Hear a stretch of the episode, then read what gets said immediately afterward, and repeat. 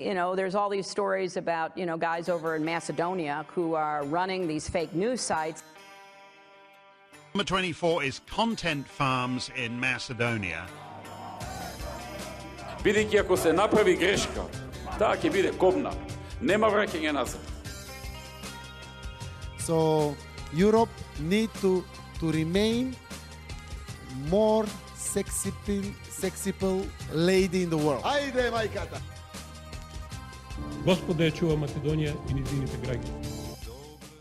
The Bulgarian government, led by President Rumen Radev, but supported by several of the more rabid parties in parliament, continue their war on Macedonia by insisting that a veto on Macedonia's start of EU accession talks will continue next month unless the Macedonian government and Macedonians agree to their childish demands that Macedonians essentially commit identity suicide. Back in Macedonia, the ever unhelpful party of former terrorist turned politician gangster Ali Ahmeti, DUI, formerly the National Liberation Army, unveiled a very tall monument in Slupčane to former fighters in that so called National Liberation Army with a very large double headed eagle on the top for all to see from miles, or in Macedonia's case, kilometers around. All the while claiming that this new monument will help bring Macedonians and Albanians together. Oh, it was uh, built illegally, but again, Ahmeti is a modern day gangster and the largest political party in Macedonia, VMRO-DPMNE, has announced that they will begin boycotting Parliament unless early elections are held. We'll discuss all of this and more on this episode of the Macedonian Content Farmers Podcast.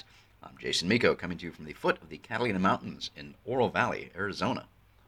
And this is Cvetin Chilimanov in Skopje, Macedonia. How you doing, Cvetin? Good, good. Haven't done a podcast in a while, so it's time to reintroduce yeah, ourselves one... to the audience. last one was like middle of April. Today is May 8th, Sunday. We're recording this. Um, happy Mother's Day to uh, to those listening from the United States. I'm not sure how many other countries around the world celebrate Mother's Day in the fashion that we do. I know I was talking to one of my Estonian friends the other day, and they actually have taken a hold of this American holiday, and they celebrate it as well today. I know really? that March 8 is yeah March yeah, 8 is Internet is Women's Day, right? Yeah, we, we stick to that one. Mm. Like well, happy Happy Mother's Day to to all the mothers out there, anyway. So, yeah. um, so yeah, we we've got we've we've been gone for about three weeks. We've got a lot to talk about. I, I wanted to start today uh, with our. Uh, uh, we're contractually obligated to talk about Bulgaria in every podcast. Um, Might as well get it out of the way. exactly. So you know, back in March, the uh, the government of, of Macedonia and the government of Bulgaria uh, hailed this uh, this uh, uh, the warming and, and of relations between Macedonia and Bulgaria by introducing a a new flight between Sofia and Skopje from the uh, Bulgarian airline GullivAir. And they said this is proof positive that our nations are coming together, that we are one, or whatever it is they said, etc. Blah blah blah. Uh, of course, it was basically put into place by the governments. Uh, it wasn't market driven, there was no demand. And uh, one of the websites that I uh, uh, follow that, that kind of follows uh, air travel in the former Yugoslavia announced that um, it's EX-YU Aviation is the website. They announced that the the flight between Sofia and Skopje is no more as of May 21. So um, uh, they uh, the flights were carrying about seven or eight passengers, and according to this website, sometimes there were only two or three people uh, on board, less than the number of crew members on the on the flight. so, uh, you know, there was no demand. It, it people didn't want it. Um, they either drive or they don't go or whatever. So, but this is just an example. I think it's a good example of foolish politicians that try and force things that the people don't want. Yeah, I had so, a look at the flight and it was not very convenient. I think the problem was you either stay there for the whole work week or just the weekend when you can't get any job. It, it was either too much or too short a time and you couldn't get anything done. I, I'm not really sure. I think that was the flight I was looking at, but uh, yeah, I, I, had a look. I thought about it. I use it. I, I go there sometimes, but it was not very convenient. And then a Bulgarian TV station did a report on this, and as you said, it was they had like seven or eight people on the flight. it took more, and it was significantly more expensive than driving, even though the The road is horrible, so that's one, you know, advantage. But uh, it was slower if you consider all the, I don't know, the um, logistics of getting to the airport, and was way more expensive if you have uh, several people traveling. If you're ju- if it's just you, then okay, then it might be comparably priced to driving. But if you if if it's two of you, then it made no no sense. Exactly. So again, you know, an example of governments forcing things on on the public that they don't want, um, and of course, uh, the government hailed this as a as a major event for Macedonia and Bulgaria. Didn't happen. Uh, moving on. So last week, today I mentioned is May 8. Last week, May 4, we celebrated uh, the uh, not celebrated, remembered observance the um, the, the uh, death of uh, Gotse Delchev, Macedonian hero. Um, interesting aside, May the 4th, of course, is known as Star Wars Day uh, around the world. May the 4th be with you. May the Force be with you. Uh, and, and of course, that original Star Wars, released in 1977, have to get in our pop culture references. It's been a while. That original Star Wars uh, was uh, retitled when they did the prequels, A New Hope. And I was thinking, I got to write an article on this, because, you know, that's the day that we honor Gotse Delchev, and it's a new hope.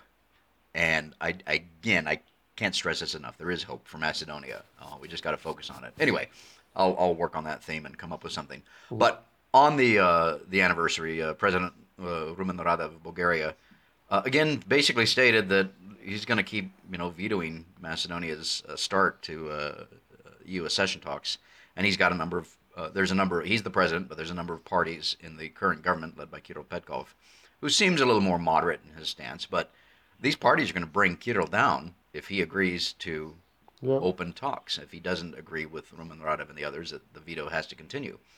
Um, and I see the EU politicians are running around, the U.S. ambassadors running around saying, "You gotta, you gotta um, let the Macedonians start these, uh, start these talks." Uh, if you were a betting man, I'm a betting man. If you were a betting man, what would you uh, say is going to happen in June? Oh, I'd say 50 50 because uh, it's possible that uh, uh, Bul- many in Bulgaria are accepting now that we postpone the conditioning so that we only assume an obligation. You know, Kovachevsky assumes an, an obligation to amend the constitution and make other concessions, then have the, but, but, but not actually deliver them in time for June, which is, you know, too short. Yeah. And he does not have the votes to amend the constitution uh, and then uh, you know put this before the EU, and then the EU somehow serves as a guarantor of uh, that any subsequent government will uh, implement, will, you know, will accept the same concessions, and then that uh, Bulgaria would lift the uh, the veto. So um, this is accepted by a number of people in Bulgaria, and you know Kovachevsky is publicly and openly saying he wants to open the accession talks but he has these two coalition partners, the Bulgarian Socialist Party and the ITN uh, party of that uh, showman Rumen Radev. And uh, Radev has the foreign ministry. So they're openly feuding the foreign minister Genchovska and uh, Petkov uh, over the issue. So now Petkov is due to travel to Washington, and he's not taking Genchovska, he's taking the deputy foreign minister Huh. which is notable. He's taking the people in charge of energy, so they're going to discuss, you know, gas and Oh, yeah. uh, how badly we're going to f- all freeze this winter, and they're going to discuss Macedonia without the hardliners. But you know, can they do anything without the hardliners who can bring down the government? That's a big question. And then uh, they created this huge target for our people, anybody on our side who wants to break up the accession talks, uh, the, the, the negotiations, when they inaugurated this club in Bitola. It still hasn't been touched, but uh, at any moment from now until uh, uh, June, if somebody so much as breaks a window, uh, you know, and, and it is in an unfriendly territory. Bitola has never been a city known for, you know, any friendship toward Bulgaria, uh, and uh, uh, it had, you know, a lot of Holocaust. You know, it was one of the centers of the Holocaust. So um, it's very easy now for you know, the Petkov practically gave a huge gift to anybody who wants to uh, cause trouble to break the negotiations. It's, it's uh, just like when uh, when the left wanted to create problems for Gruevski, so they uh, they opened uh, a gay club in the Skopje Old Bazaar, which is heavily Albanian, heavily Muslim, and they would do parties uh, in an area which you know I wouldn't be very comfortable moving around at night. And, and they were having a gay party there. I mean, that's, you know, and obviously they got, uh, uh, you know, people were throwing rocks at them a couple of times, shouting at them all the time, uh, Albanians, and then they would just turn around af- after every incident in a coordinated fashion with the embassies, with everybody, and they would accuse Gruevski of uh, a climate of hostility toward the gays. They would point out to conservative Macedonian commentators as allegedly steering this in, in part of the city where nobody listens to conservative Macedonian commentators. Uh, so this is now the same thing practically. The Bulgarians laid the bait, and if somebody takes it, uh, they will have a solid excuse to to not allow us to open accession talks. Right. And of course, you refer to the uh, the Vancho Mihailov club in uh, Yeah. Bitola. Yeah. So, yeah. So I yeah I, I think that that the veto will remain. Uh, of course, the issue is as we've talked about and written about many many times before is that the, the Bulgarians will continue to add um, conditions. You know, there's 30, 30, 32 chapters to the um, acquis, if that's how you pronounce it. The uh, the whole framework that each country that wants to join the EU has to uh, align its own laws with, and there's the opening of the chapter, the negotiation of the chapter, the closing of the chapter, and Bulgaria can veto at any one of those. Well, that's there's 30 chapters, that's 90 times. Uh, not to mention something we haven't talked about in a while, the Greeks. They could do the same thing, and I know that they're Yeah. pretty quiet right now, but there's all kinds of issues just bubbling under the surface where they could do the same thing, and they will. They will, because the, the issue is not. The issue is is denying Macedonians their identity, their name, their uh, their culture, their language, uh, their church, which we we can talk about a little bit later, and many other things. So, anyway, um, we'll uh, we'll revisit that. Uh, I mentioned in the monologue this uh, very very large monument. I don't know how many meters it is. I, I saw something like twenty meters. So Uh, 20, yeah. 20 meters. Okay, so that's uh, 65 feet. That's it's a good size. Good size. That's a vertical, basically tower with a, a large double-headed eagle on the top, and apparently you can go up into the tower, and there's a platform up there to stand on. And there was a big, uh, there's a picture of Ali Ahmeti and the the DUI leaders at the top there, unf- unfurling a, a very large Albanian flag, and and of course this is to um, a monument, quote unquote, to the uh, to the so-called uh, uh, national liberation uh, fighters that, that died in the 2001 war in Macedonia that Ali Ahmeti uh, started. Uh, you know, I asked a friend of mine last time I was in Macedonia, who used to be a member of the Special Forces, how many of Macedonia's ethnic Albanians were killed in that war, and he said nobody knows, but the number's in the thousands, mm. the thousands. yeah. And t- to me, it's always been just looking at this from the standpoint of Macedonia's ethnic Albanians. These, you know, young kids, 18, 19 years old, that joined a movement to create an independent state out of Macedonia, which is what Ali Ahmeti's original goal was, uh, and and and and followed this Pied Piper Ali Ahmeti to their deaths.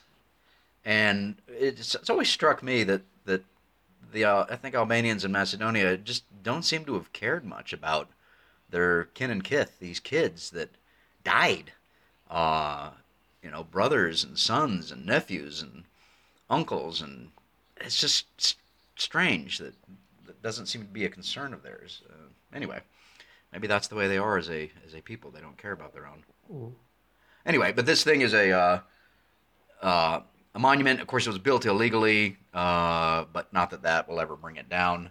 Uh, and Slupčani is near um, Kumanovo, Uh, Kumanov and the border with Right. uh, Serbia.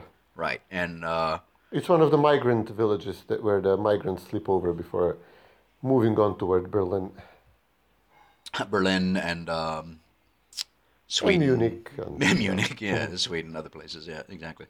Um, this is obviously a provocation.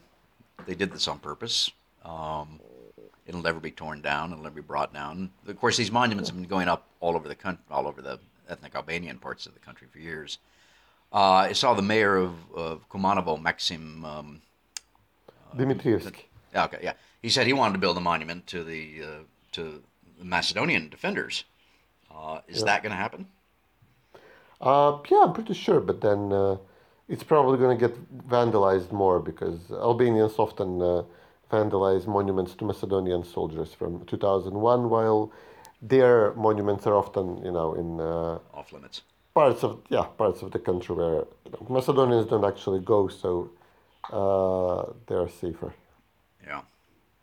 Well, that's too bad. Um, it does nothing to bring Macedonians and Albanians, let alone anybody else together. I always find it fascinating that the uh, ethnic Albanian leaders in Macedonia always talk about how victimized they are and about their rights, but they never talk about there are other ethnicities that live in Macedonia that are proudly, loyally Macedonian.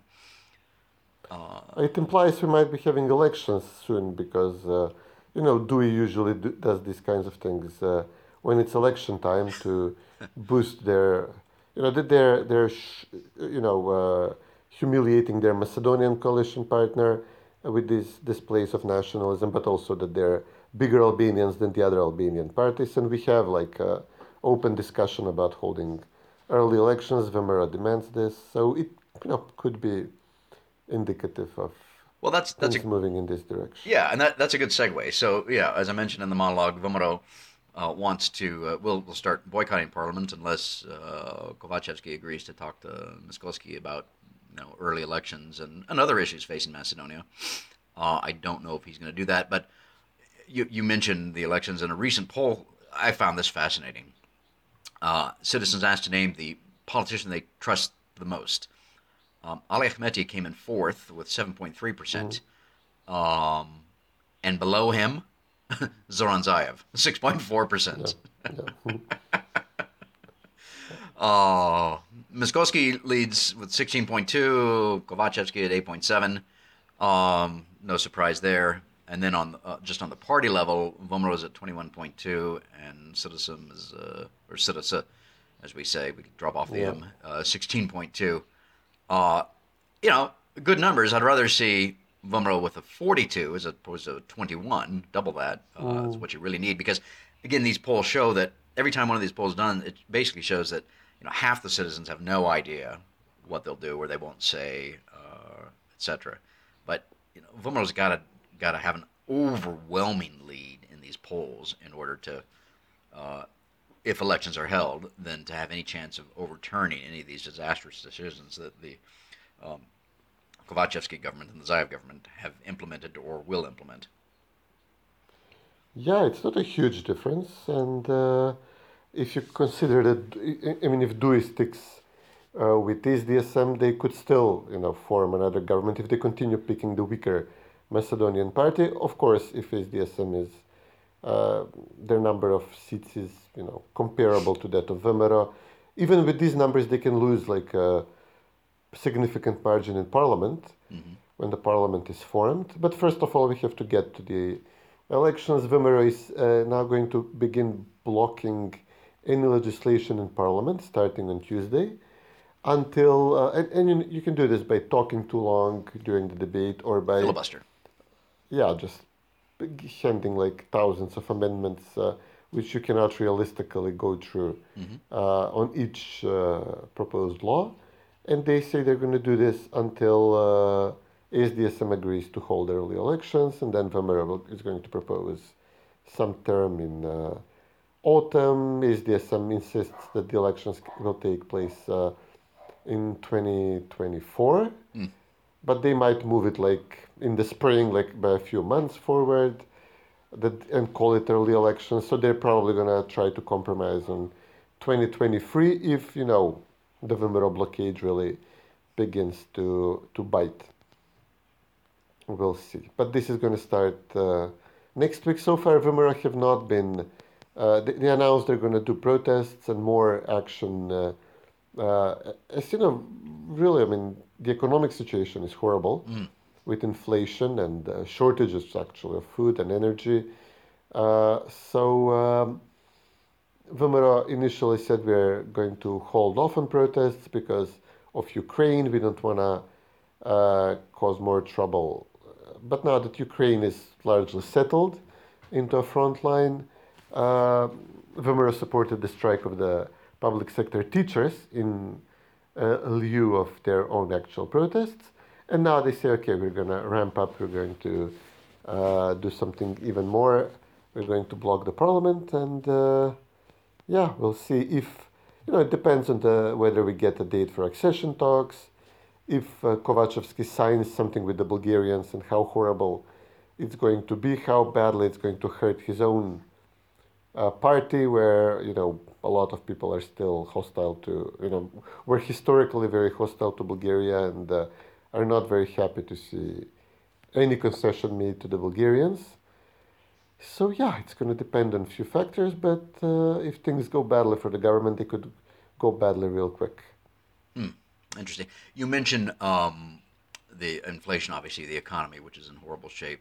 Uh, there, it's uh, inflation, of course, is rampant throughout the world. Uh, my bacon is double the price, almost double the price of what I used to pay for it, which I can't stand because I love bacon. Um, but uh, you you had you had joked in our off uh, in our emails back and forth before this podcast that the next time I come there, I should bring uh, cooking oil and we can we can barter Yeah. for it. Is it is it that bad? for bacon. Yeah, I mean it's uh, not only gotten more expensive, but because of the stupid system of uh, limiting the profit margin the the supermarket can charge on it, they're practically keeping it in the warehouse. So then the government, like in the good old days of uh, communism, of uh, controlled market, fixed prices, the government then has to send inspectors to the warehouses to search to look for cooking oil and then shame or threaten the company to put it into circulation.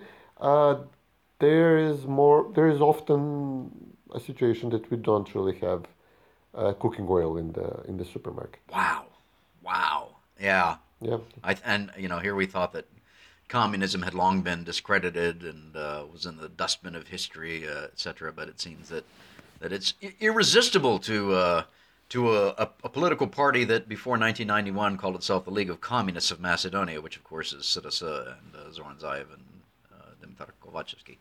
Uh, You mentioned the U- Ukraine. Let just tiptoe really quickly there on the issue that so tomorrow's May 9, which is uh, uh, Victory Day for Russia over the uh, Nazis. Um, and who knows what's going to happen on the fighting front. But longer term, setting aside the fighting, of course, you know, Ukraine is, is a breadbasket. Uh, Russia and Ukraine, I think, produce half the world's wheat, and I think Ukraine produces I don't know how much of the, the, the cooking oil, eighty percent of the world's cooking oil.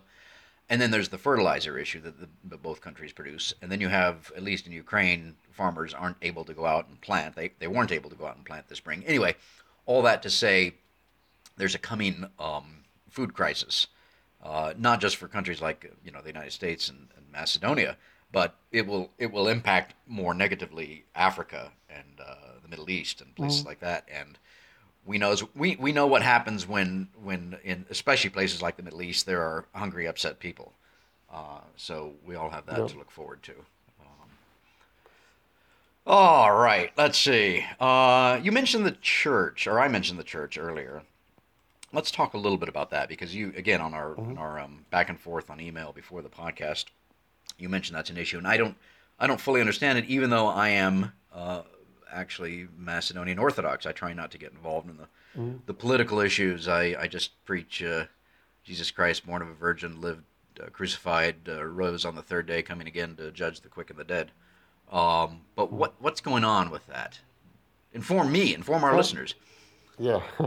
so there is a now, uh, now an announcement from the um, uh, Serbian church that they have resumed uh, negotiations with Macedonia. So practically, Serbia is blocking our wider acceptance, the wider acceptance of the Macedonian church in the brotherhood, uh, a very uh, feuding brotherhood of Orthodox churches at the moment.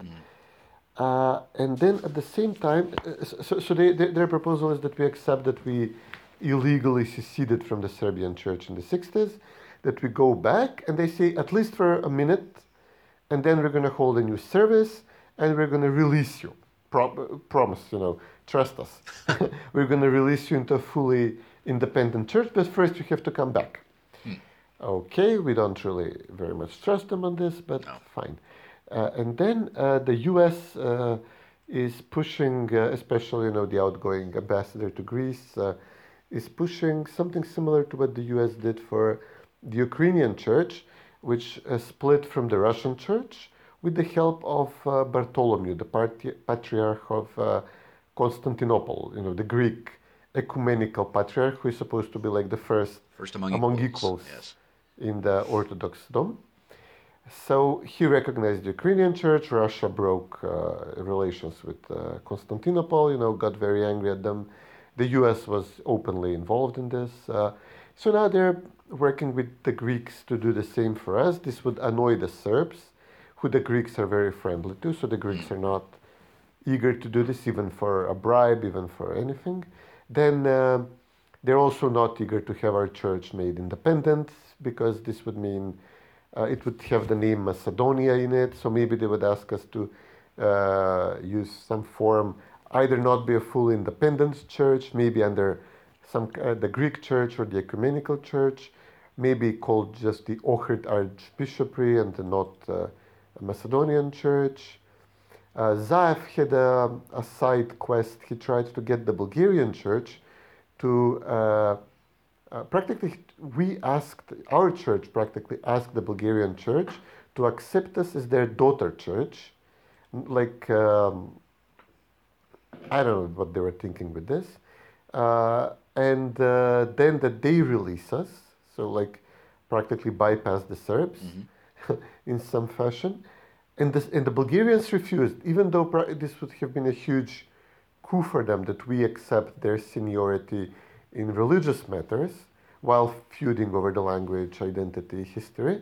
This would have been a huge deal for them, but they refused because they sensed that the Americans are behind this, helping Zaev, and uh, practically the pro Russian bishops in, in Sofia refused. So they had a vote and they were split with slight majority against the proposal.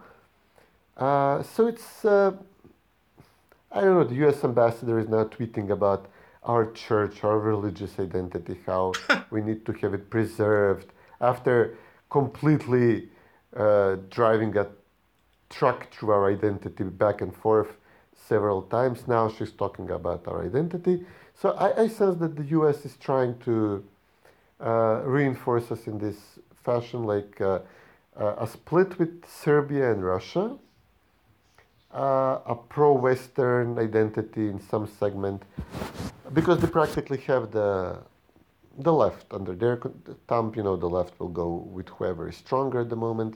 They have the Albanians at the moment. The Albanians obviously go with whoever is stronger, but the U.S. does not have, have has very little influence over the conservative, the proper, the normals, the Mas- Macedonian Orthodox population. Outside of the elite, the urban centers, um, they're really hated at the moment. They have some bribed uh, VMRO people on their payroll, but uh, they don't really have much influence.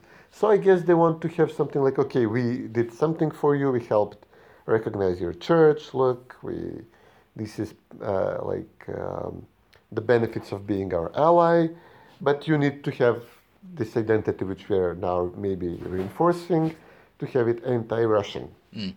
Um, and apparently, Serbia is now trying to counter this by this newest proposal on the church uh, that uh, we don't ga- gain our independence through the Constantinople American route, but or through the Bulgarian route, but back through the Serbian route that they somehow catch and then release us. Right. Interesting. Okay, I'm gonna I'm gonna leave that one aside for right now, uh, and kind of explore it a little bit more.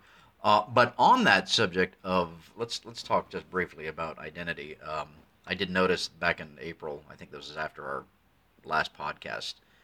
Um, uh, there was a, a list released uh, from NATO of the uh, the two letter codes that that NATO uses to recognize the, the various countries in NATO. Uh, and for Macedonia, uh, NATO's using NM, uh, which one of our mutual friends on um, on Twitter joked uh, that I've seen my country go from the former Yugoslav Republic of Macedonia to North Macedonia to now New Mexico, uh, and being the, uh, the, the Yeah. designation for New Mex- for New Mexico here in America. Uh, so and and whereas the proper, uh, at least according to the quote so-called Prespa agreement, uh, should be MK or MKD as official abbreviations, with the exceptions, I guess, of the uh, license plates on vehicles, which is NM. That's part of the so-called Prespa agreement.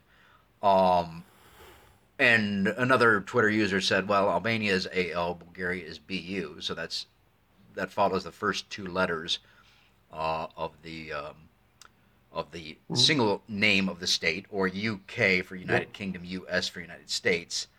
Uh, but when you look at the Czech Republic, it's CZ, not CR. So, and Slovakia and Slovenia, which both start with SL or SK and SL, uh, SN, understandably, not SNL though.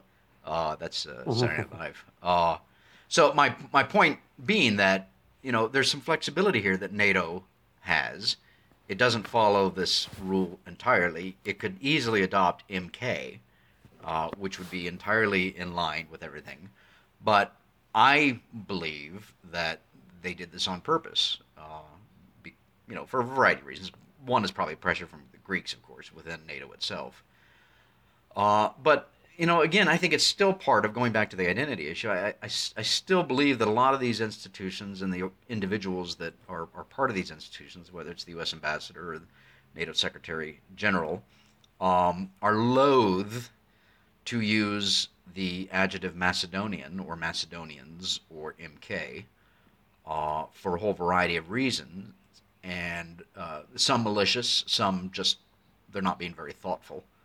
Uh, but all of this, what all of this does to do is serves to, at an international level, try and, and weaken Macedonia's identity. Uh, at the same time, though, and I think I find this interesting, what it also does, it weakens the trust that Macedonians themselves have in these institutions, which is not good for the institutions or for Macedonians or for Macedonia. Um, and I'm not entirely sure. I don't think that these these organizations, these institutions, and the people that run them understand that, or if they do, maybe they don't care. I don't know. Um, but it's again, it's yeah. Go ahead. I mean, now we allegedly are a full member of NATO and have veto power, so we can't uh, say anymore that they're doing it to us. Now we are doing it to us. This is something we can block. We can we can actually block movement that is important to Bulgaria on Ukraine, maybe some deployment, or we can actually block something significant on Uk- on Ukraine until and demand that uh, uh, Bulgaria lifts its veto for our EU membership. I mean, we were told that once we become a NATO member, that we are a full-fledged NATO member with veto power ourselves. And apparently, you know, it's either not in the mindset of our politicians at the moment to use their uh, membership in NATO, you know, to the full, or you know, we're not really accepted there as a full member, but you know, uh, it's in name only, and uh, we still have to listen to to the others what they tell us, even on issues that directly affect our identity. Yeah, absolutely. No. Um. Well, again, that goes back, I think, to you know, I, I think I've quoted and, and written about uh, President uh, Ronald Reagan, uh, one of our, or I think our greatest presidents of the last century, who, long before he was president, I think it was a um, speech he gave to the Phoenix Chamber of Commerce, oddly, uh, Phoenix, Arizona, in like 1960, uh, and he said that, uh, and this is pertaining to the issue of freedom. Freedom is never more than one generation away from extinction. You, you, you know, you're not born with it; it isn't in the blood. You have to pass it down to each successive generation, and I think that's very true of the issue of identity. Uh, you can say that Macedonians are born, they're born Macedonian, obviously, uh, but it's still something that, that identity and everything that goes into it has to be passed on to the next generation, uh, to the children, uh, and they need to be inculcated with what does it mean to be a Macedonian and all that goes into it, the history and the culture and the language and just all of that stuff has to be constantly cultivated uh, in the garden, so to speak. Uh, otherwise, it it, it it dies out. Um, I mean, there are no Carthaginians around anymore, are there? they, they, they were they were wiped out militarily by the Romans uh, and then subsumed into Roman culture, etc. But um, their their identity, I think, was was weakened over time uh, in a variety of ways. They, of course, they famously practiced uh, child sacrifice. Uh, but my point is that you you really got to cultivate identity, and you've got this assault coming from, well, certainly the uh, the Albanians in Macedonia, but then from the international institutions. So it's you don't have a choice though. You just have to keep uh, working on it, supporting it. Yeah, it's not just. So I mentioned so there is now an attempt to, like, kind of like reinforce our maybe religious identity, you know, through this long running attempt uh, by the regional amb- embassies uh, of the U.S. to uh, have the church recognition as part of the of the Prespa Treaty and our NATO membership, etc. But there is now, I mean, I, I can sense uh, it's still not formal, official, but I can sense uh, a growing, uh, another growing attempt to court Macedonians, mm-hmm. kind of like reinforce our identity, but also uh, divert it with the Vancho Mihailov saga. So now mm we have all the favorite, uh, all the bribed, all the blackmailed VMRO uh, officials who, who agreed to work with uh, uh, the embassy and, other, and therefore are not in Budapest or in prison. Um, we have people like Nikola Todorov, Ljubcho Georgievski, mm. uh, some lesser figures, but who we know that are in contact with the embassy. They're now, after the Vancho Mihailov situation in, uh, in Bitola, they're now coming out and saying, listen, uh, we need to endorse him, we need to put him uh, back into our, our historic, uh, or, or, into our history. He was never like fully accepted as uh, a Macedonian historic figure. Um, and this is because, you know, he cooperated with the uh, pro-Nazi Croatian Ustasha regime. Mm-hmm. He was not allowed by the Bulgarians to come into Macedonia and run the country uh, during the war they, they kept direct control of the country. They did not give it to a VMRO figure to, to run, run it as a province. Uh, but he, he stayed in Croatia and cooperated with, uh, uh, worked very closely with uh, Pavelic, the Ustasha leader. Mm-hmm. And uh, he would uh, say that Macedonians are Bulgarians. but w- while demanding an independent and united Macedonia, and made a short lived attempt to create a Nazi puppet state as the Germans were all but withdrawing from the Balkans, which would maybe have meant Macedonia remaining independent from Serbia and Bulgaria, but probably not. Uh, you know, it would have been a poisoned fruit from a poisoned tree so late in the war and uh, would probably have failed. So now these guys are coming out and saying, let's uh, endorse him. And then at the same time, you know, they're repeating this, the comments which are clearly given by the embassy that, uh, uh, you know, in, in, broader interviews like uh, going back to the war in Ukraine, demanding that we as a country and the conservatives who are obviously extremely wary of the Americans at the moment, mm. side with the Americans on, you know, support the American Ukrainian side, denounce Russia, etc. So, you know, you get the feeling that both these narratives are coming from the same place, from the same embassy uh, which, as I said, like in the church, they would like to see a Slavic, pro American, anti Russian uh, identity develop, even though in this case, around this figure, it would be uh, uh like uh, very little removed from adopting a full Bulgarian identity. Mm-hmm. Uh, and also, it would be, you know, it would be actually built around the Nazi figure. so, but I guess the U.S. sees that the Bandera thing is working out ah. pretty well for them in, in Ukraine. So they see a good, an interesting blueprint, even though Bandera obviously fought the Russians, and Vancho Mihailov uh, and other right-wing leaders of the VMRO, they would kill socialists, they would kill communist infiltrators, agents in the region uh, there was a lot of infighting in VMRO between the left and the right wings. So now the US, uh, but, but, but not actual Russians, uh, only people who had some ties to Russia at the time.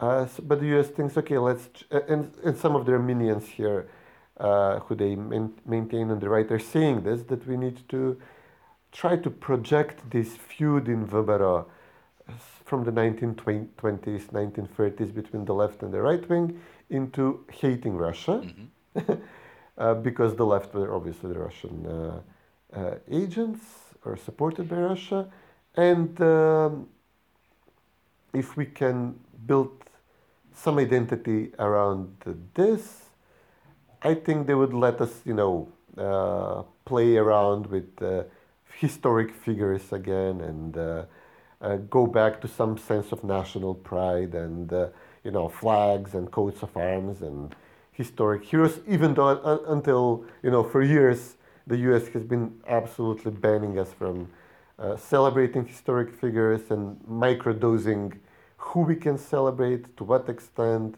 in what way, who do we give to the Greeks, who do we give to the Bulgarians.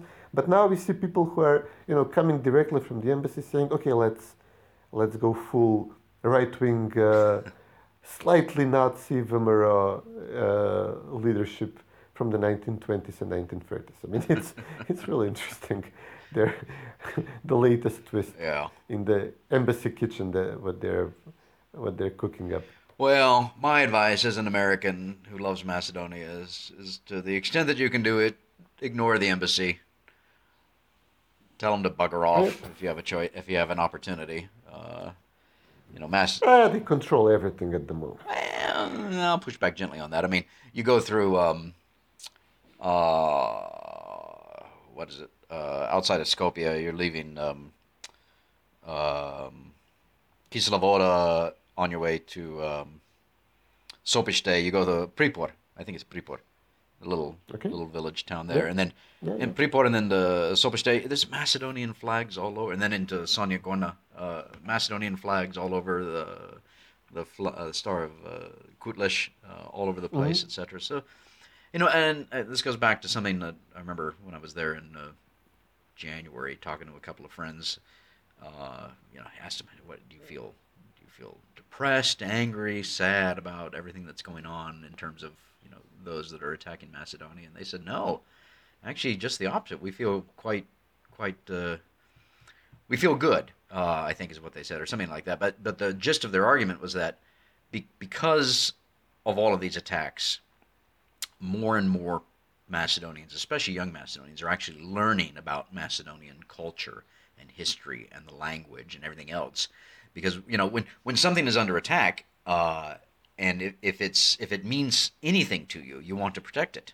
Uh, you want to preserve it, and that also means uh, you know learning more about it and celebrating it. And so I like I like what they said, and I like their approach. Um, and and I think that that is, you know, the more that that Macedonians identity Macedonian identity is under attack, the more that that uh, Macedonians will come to embrace it and, and promote it, and uh, you know, U.S. Embassy on Kali be damned. Uh, so we'll see. Anyway, what else we got to talk about? I got a farmer's pick. I'd say we're at about 43 minutes, I think, 42, something like that. So uh, I should mention this is episode number 137 of the Macedonian Content Farmers Podcast. Uh, should we do a farmer's pick? Uh, yeah, sure, if you have one. All right, I got one. I got one. Yeah, you know, I peruse the uh, interwebs uh, daily for uh, stuff about Macedonia, and every now and then I find one of these weird little, unique um, uh, blog posts, I guess, uh, from from somebody. This one is uh, a Polish couple, and their website is bluephoto.pl. And I think this was last year, but it's in Polish, but you can do the Google Translate automatic. Uh, it says May Adventure Macedonia exclamation point. And apparently they've got a 4x4 Toyota Hilux and they took it and they just drove all over Macedonia and they've got pictures, videos, a video on YouTube and then of course uh, you know they talk about all the places they go and, and they've got an approach starting out from Poland and down to Skopje and then Uh, let's see, the, you know, uh, Matka, Tetovo, Mavrovo National Park. Uh, You know, and they do all the all the places. They go to Krushevo and Ohrid and Bitula and and uh, all around the country. It's it's a very long blog post, if we can call it that, with lots of photos. Uh, but it's just it's just you know great to see that this Polish couple decides Yeah. they want to come down, and of course they don't mention the N word anywhere, uh, which which is why I'm promoting it. Uh, but it's just a good reminder, great pictures for those thinking of uh, summer's coming up for uh, for those Macedonians thinking of a staycation of uh, staying in Macedonia this summer instead of going somewhere else.